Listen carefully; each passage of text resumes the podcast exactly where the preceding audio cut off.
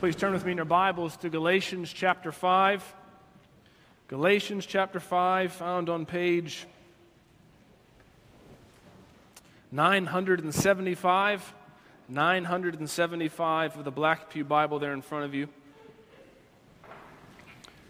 Remember that as we turn to the book of Galatians, the Apostle Paul is writing to a group of churches in south central Asia Minor the region of Galatia, churches that he founded, he planted, he evangelized, but churches that had come under false teaching.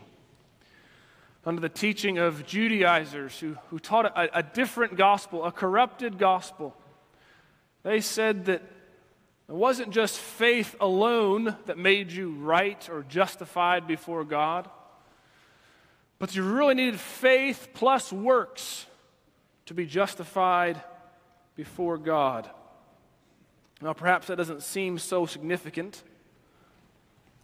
but from the whole of the letter Paul has been writing, he has been arguing that to, to do this, to add our, our works, our righteousness, uh, our resume as that which commends us unto God, that makes us right with Him, is to corrupt the gospel entirely.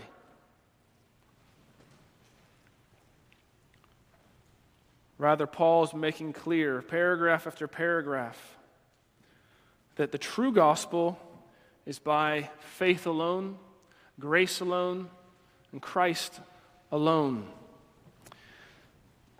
So perhaps you can imagine Paul's opponents and their question.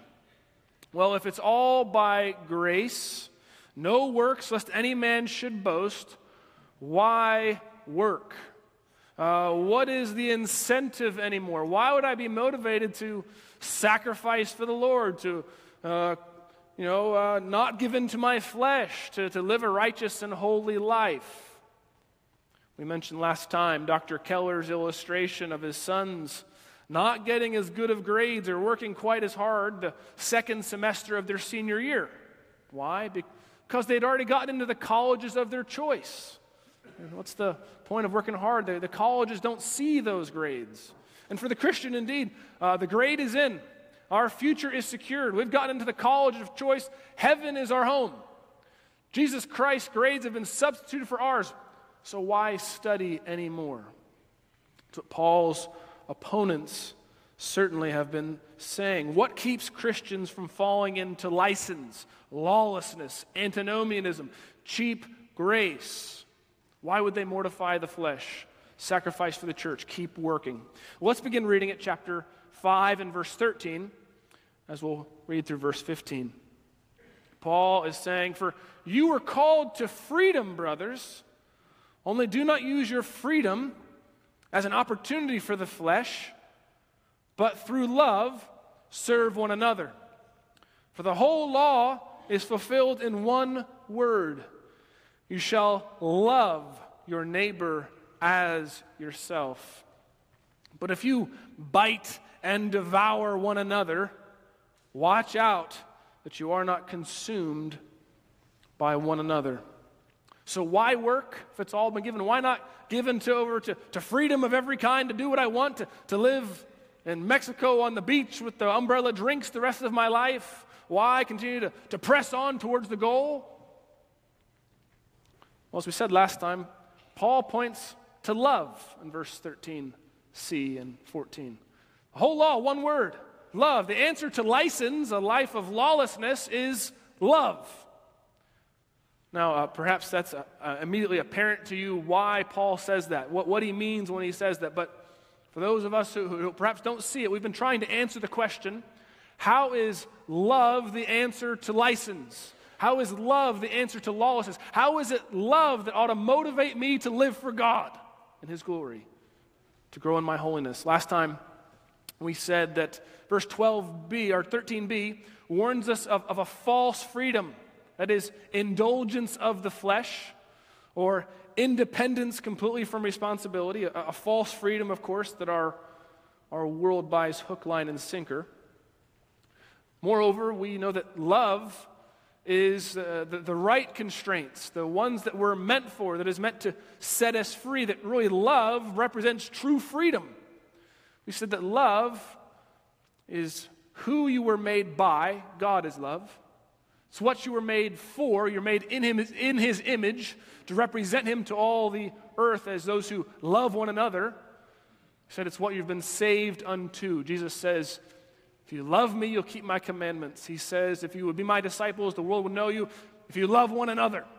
So that we have said so far that love is who you were made by, what you were made for, what you were saved unto. But there, there's still more here. We might summarize that first point of the last sermon as saying, that, How is love the answer to license? Well, love is your design. It's what you were made for, made by, made unto. But our, our two points this morning will be further answers. Why, how does love answer license? Well, because of the change that makes love possible. That'll be our first point. Because of the change that makes love possible, and because of the opposite of love, which Paul discusses in verse 15. Those are our two points this morning. Two answers to the question why keep working? What motivates us to follow God tirelessly and to sacrifice for His glory? Because of the change and because of the opposite of love. First of all, because of the change. Paul, you see, understands the, the fallen human condition.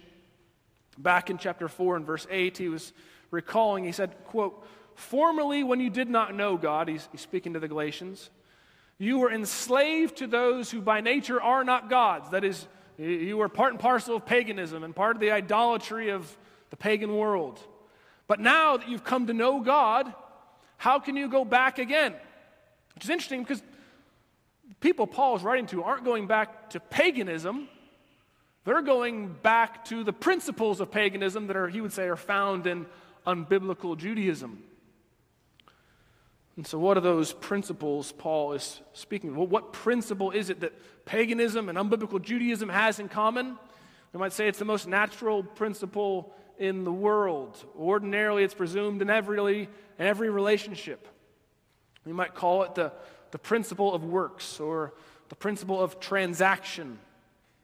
We are transactional beings. I do something for you, you do something for me. You do me a favor, I owe you a favor.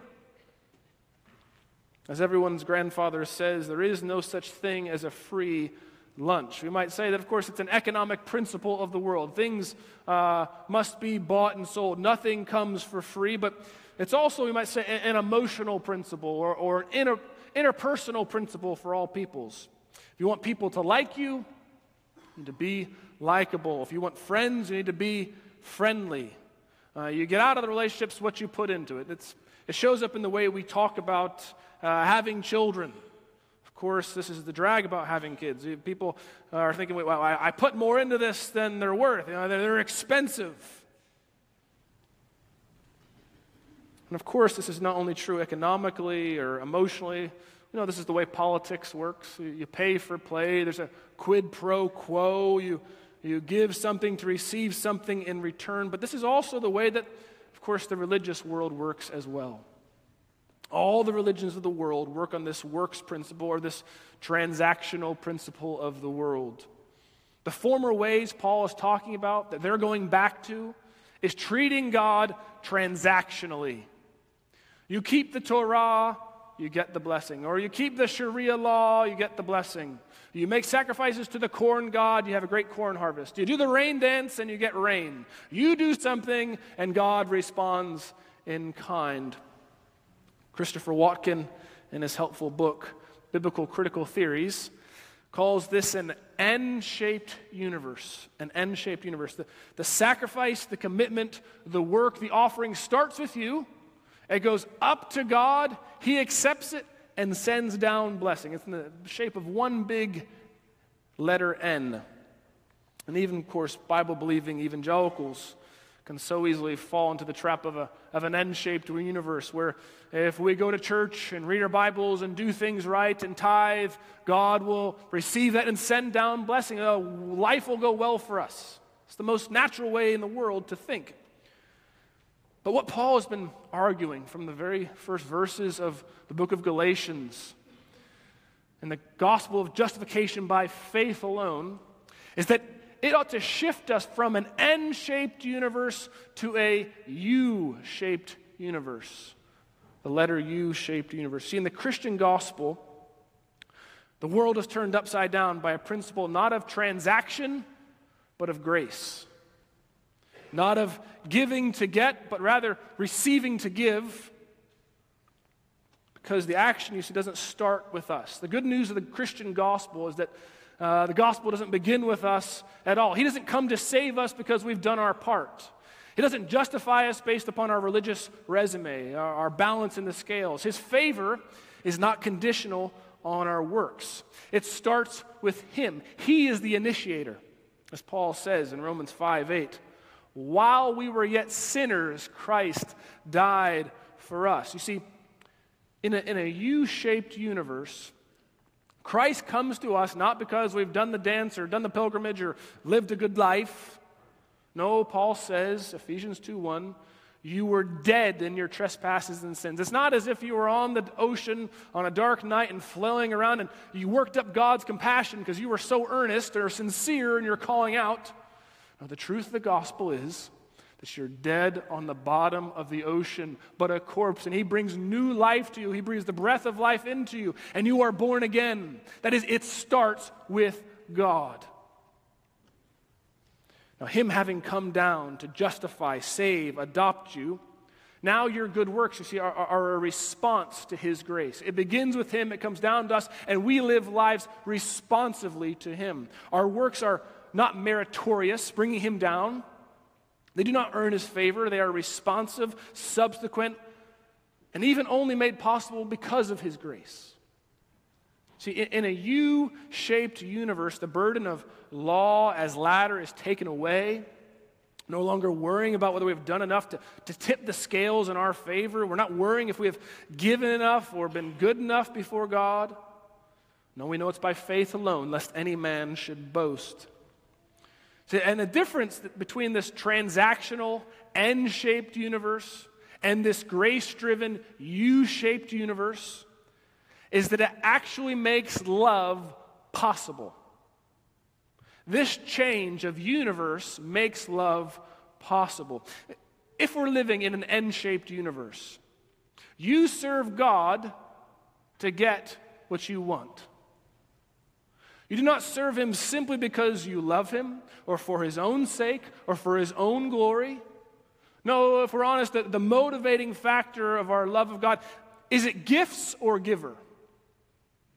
Do you love God because he is lovely? Or do you love God so that you can have a nice life and have security in eternity? See, one is actually love, and the other is actually selfishness. One is actually worship, and the other is actually idolatry. One is out for the gifts and the other uh, gifts, and other is out for the giver. And, and we all know the difference. Um, you know, ABC, however many years ago, came up with the show The Bachelor. Perhaps you've heard of it. You know, there's 26 women, and they're all on this uh, reality TV show in which there's a man, and he's handsome and wealthy, and and each week he eliminates some of the girls, and you know they're all competing for his hand to be married to the bachelor. Well, it's, it's been a popular show ever since, but early on in the early 2000s, uh, the Fox Broadcasting Network um, came up with a, a different show. It's called Joe Millionaire. And Joe Millionaire was set up very similarly, where there's 20 or so women and they're competing for this you know, man's hand in marriage, and he's handsome and he's nice, and he, the, they all think he's wealthy. But the truth is, is that he's not Joe Millionaire. He's actually the average Joe. And he actually has no money, and he's a construction worker and lives in a trailer, and in his fridge, he's got beer and hot dogs and nothing else. And the show was a, a record setting success. Why? Because we all want to know whether you're in it for love or to get rich? Are you in it for the right reasons? Are you in it for the gifts or for the giver? As Paul says, 1 Corinthians 13, love is not self seeking. See, Paul points to love here as the antidote to a life of license and loafing because of our design to love, we've said, but also because of the change that makes love possible. If you are justified by faith alone, grace alone, Christ alone, You have a, a changed universe. It's no longer an N shaped universe where you're trying to get God to work for you. No, God has come down and He's saved you, He's made you His own. Our response must be one of gratitude and love.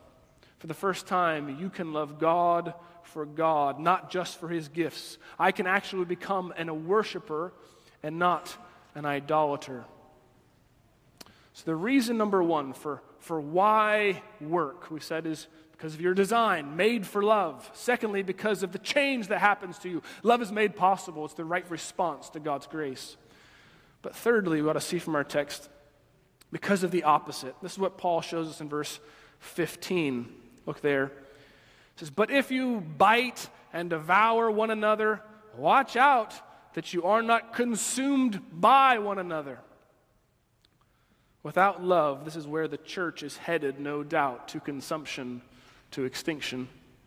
Uh, no doubt the, there had been much conflict in the Galatian churches that the Judaizers had their people, and there were people in the church who were, you know, uh, loyal to Paul and his teaching, and there would be infighting and nipping and fighting, and Paul is warning them against church conflict, no doubt. But, but the way he does so is fascinating to me in, in his language of bite, devour, consume. Because, of course, there's no cannibalism actually going on. He's speaking metaphorically. But, but why, why speak of it in this way? I think there's much uh, insight into the way people work. This is how people work, aren't, isn't it? People can seem nice, kind, even loving, until it becomes clear that you can't or, or won't give them what they want. People tend to use people rather than love them. And often used people think that they're being loved until they have been bitten, chewed up, and spit out, we might say. Indeed, this is the way Paul uses the same language in 2 Corinthians 11 20. One commentator mentions that it is the language of what a wolf pack would do to its prey. And why does a wolf pack bite, devour, consume? Well, because there's a hunger and there's a need that they have from that prey. It's the same reason the, uh, the black widow spider famously consumes her mate after they've mated. Uh, the, the, the mother spider needs the nutrients, it needs something to be extracted from its prey. Indeed, Paul knows this is how people work.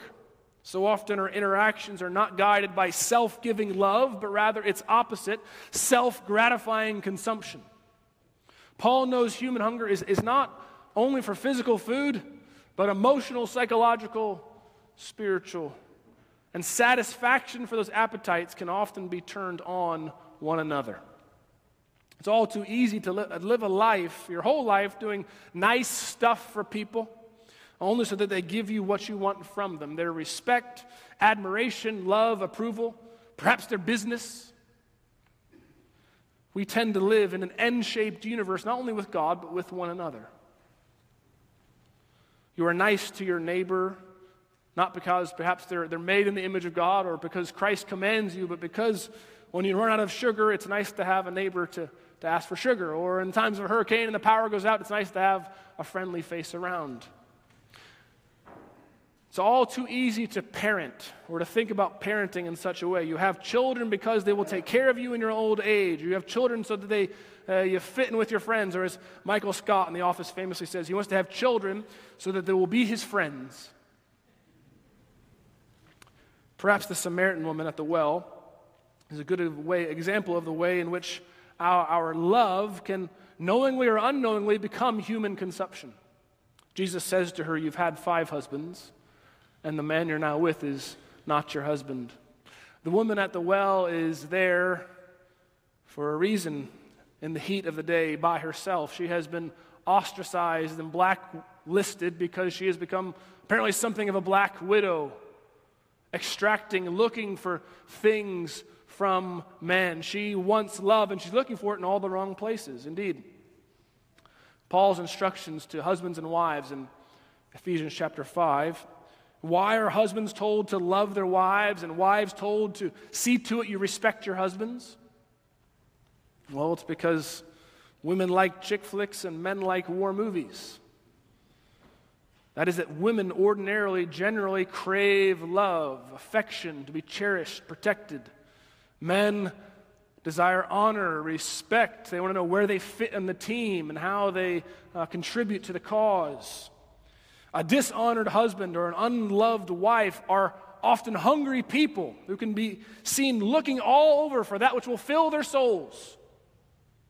Often towards one another, when they don't get it, they can bite, devour, and consume one another and even their whole marriage and their family. Indeed, Dr. Johnson, in his commentary on this passage, points to the way this often can play out even in the church. People come to the church for all kinds of reasons, with all kinds of hungers, some for community or significance or respect or friendship. And whatever the case, so often, when they don't get what they want, they too begin biting, consuming, devouring one another. The conflict, the anger, the rage comes out quick, even when subtle changes happen. Dr. Johnson says there, there's a will to power that often motivates people, even in the church. I have friends in the ministry who have had it explained to them by members of their church that this is my blankety blank church.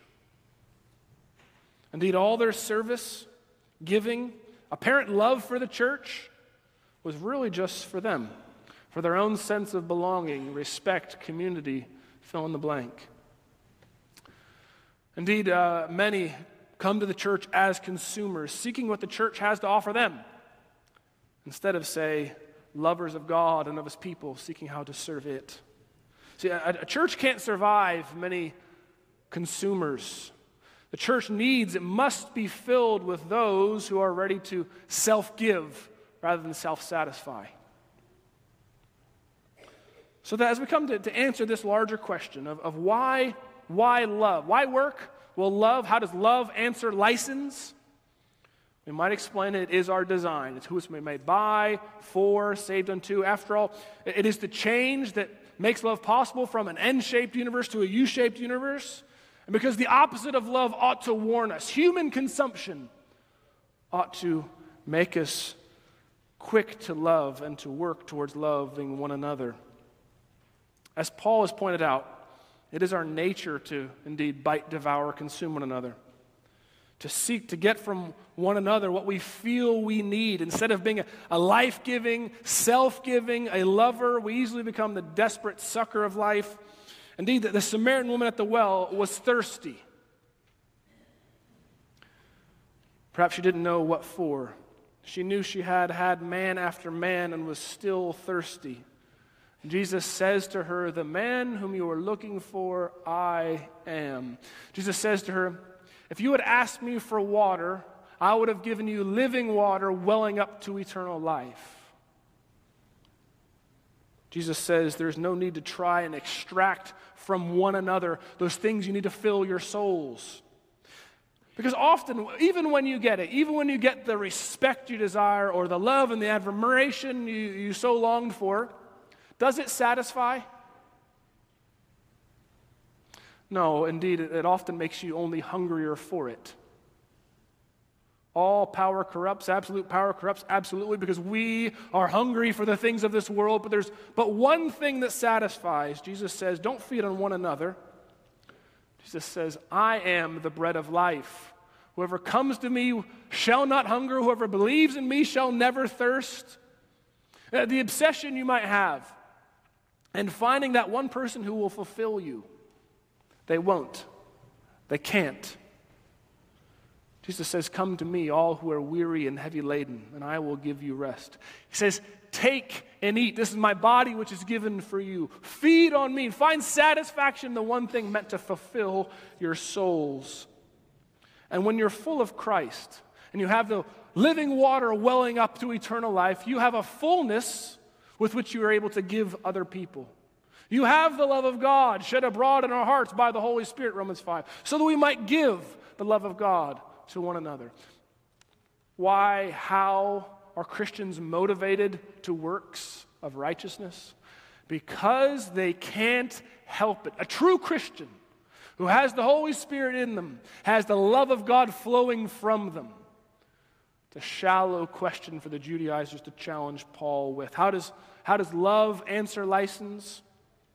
It's what we're designed for changed unto, the opposite of which will destroy the church.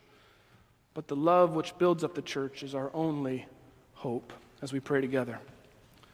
Our Father in heaven, we give thanks. Our Lord Jesus Christ is the bread of life. And I pray that we would feed upon him day in and day out, that we would find satisfaction for our souls.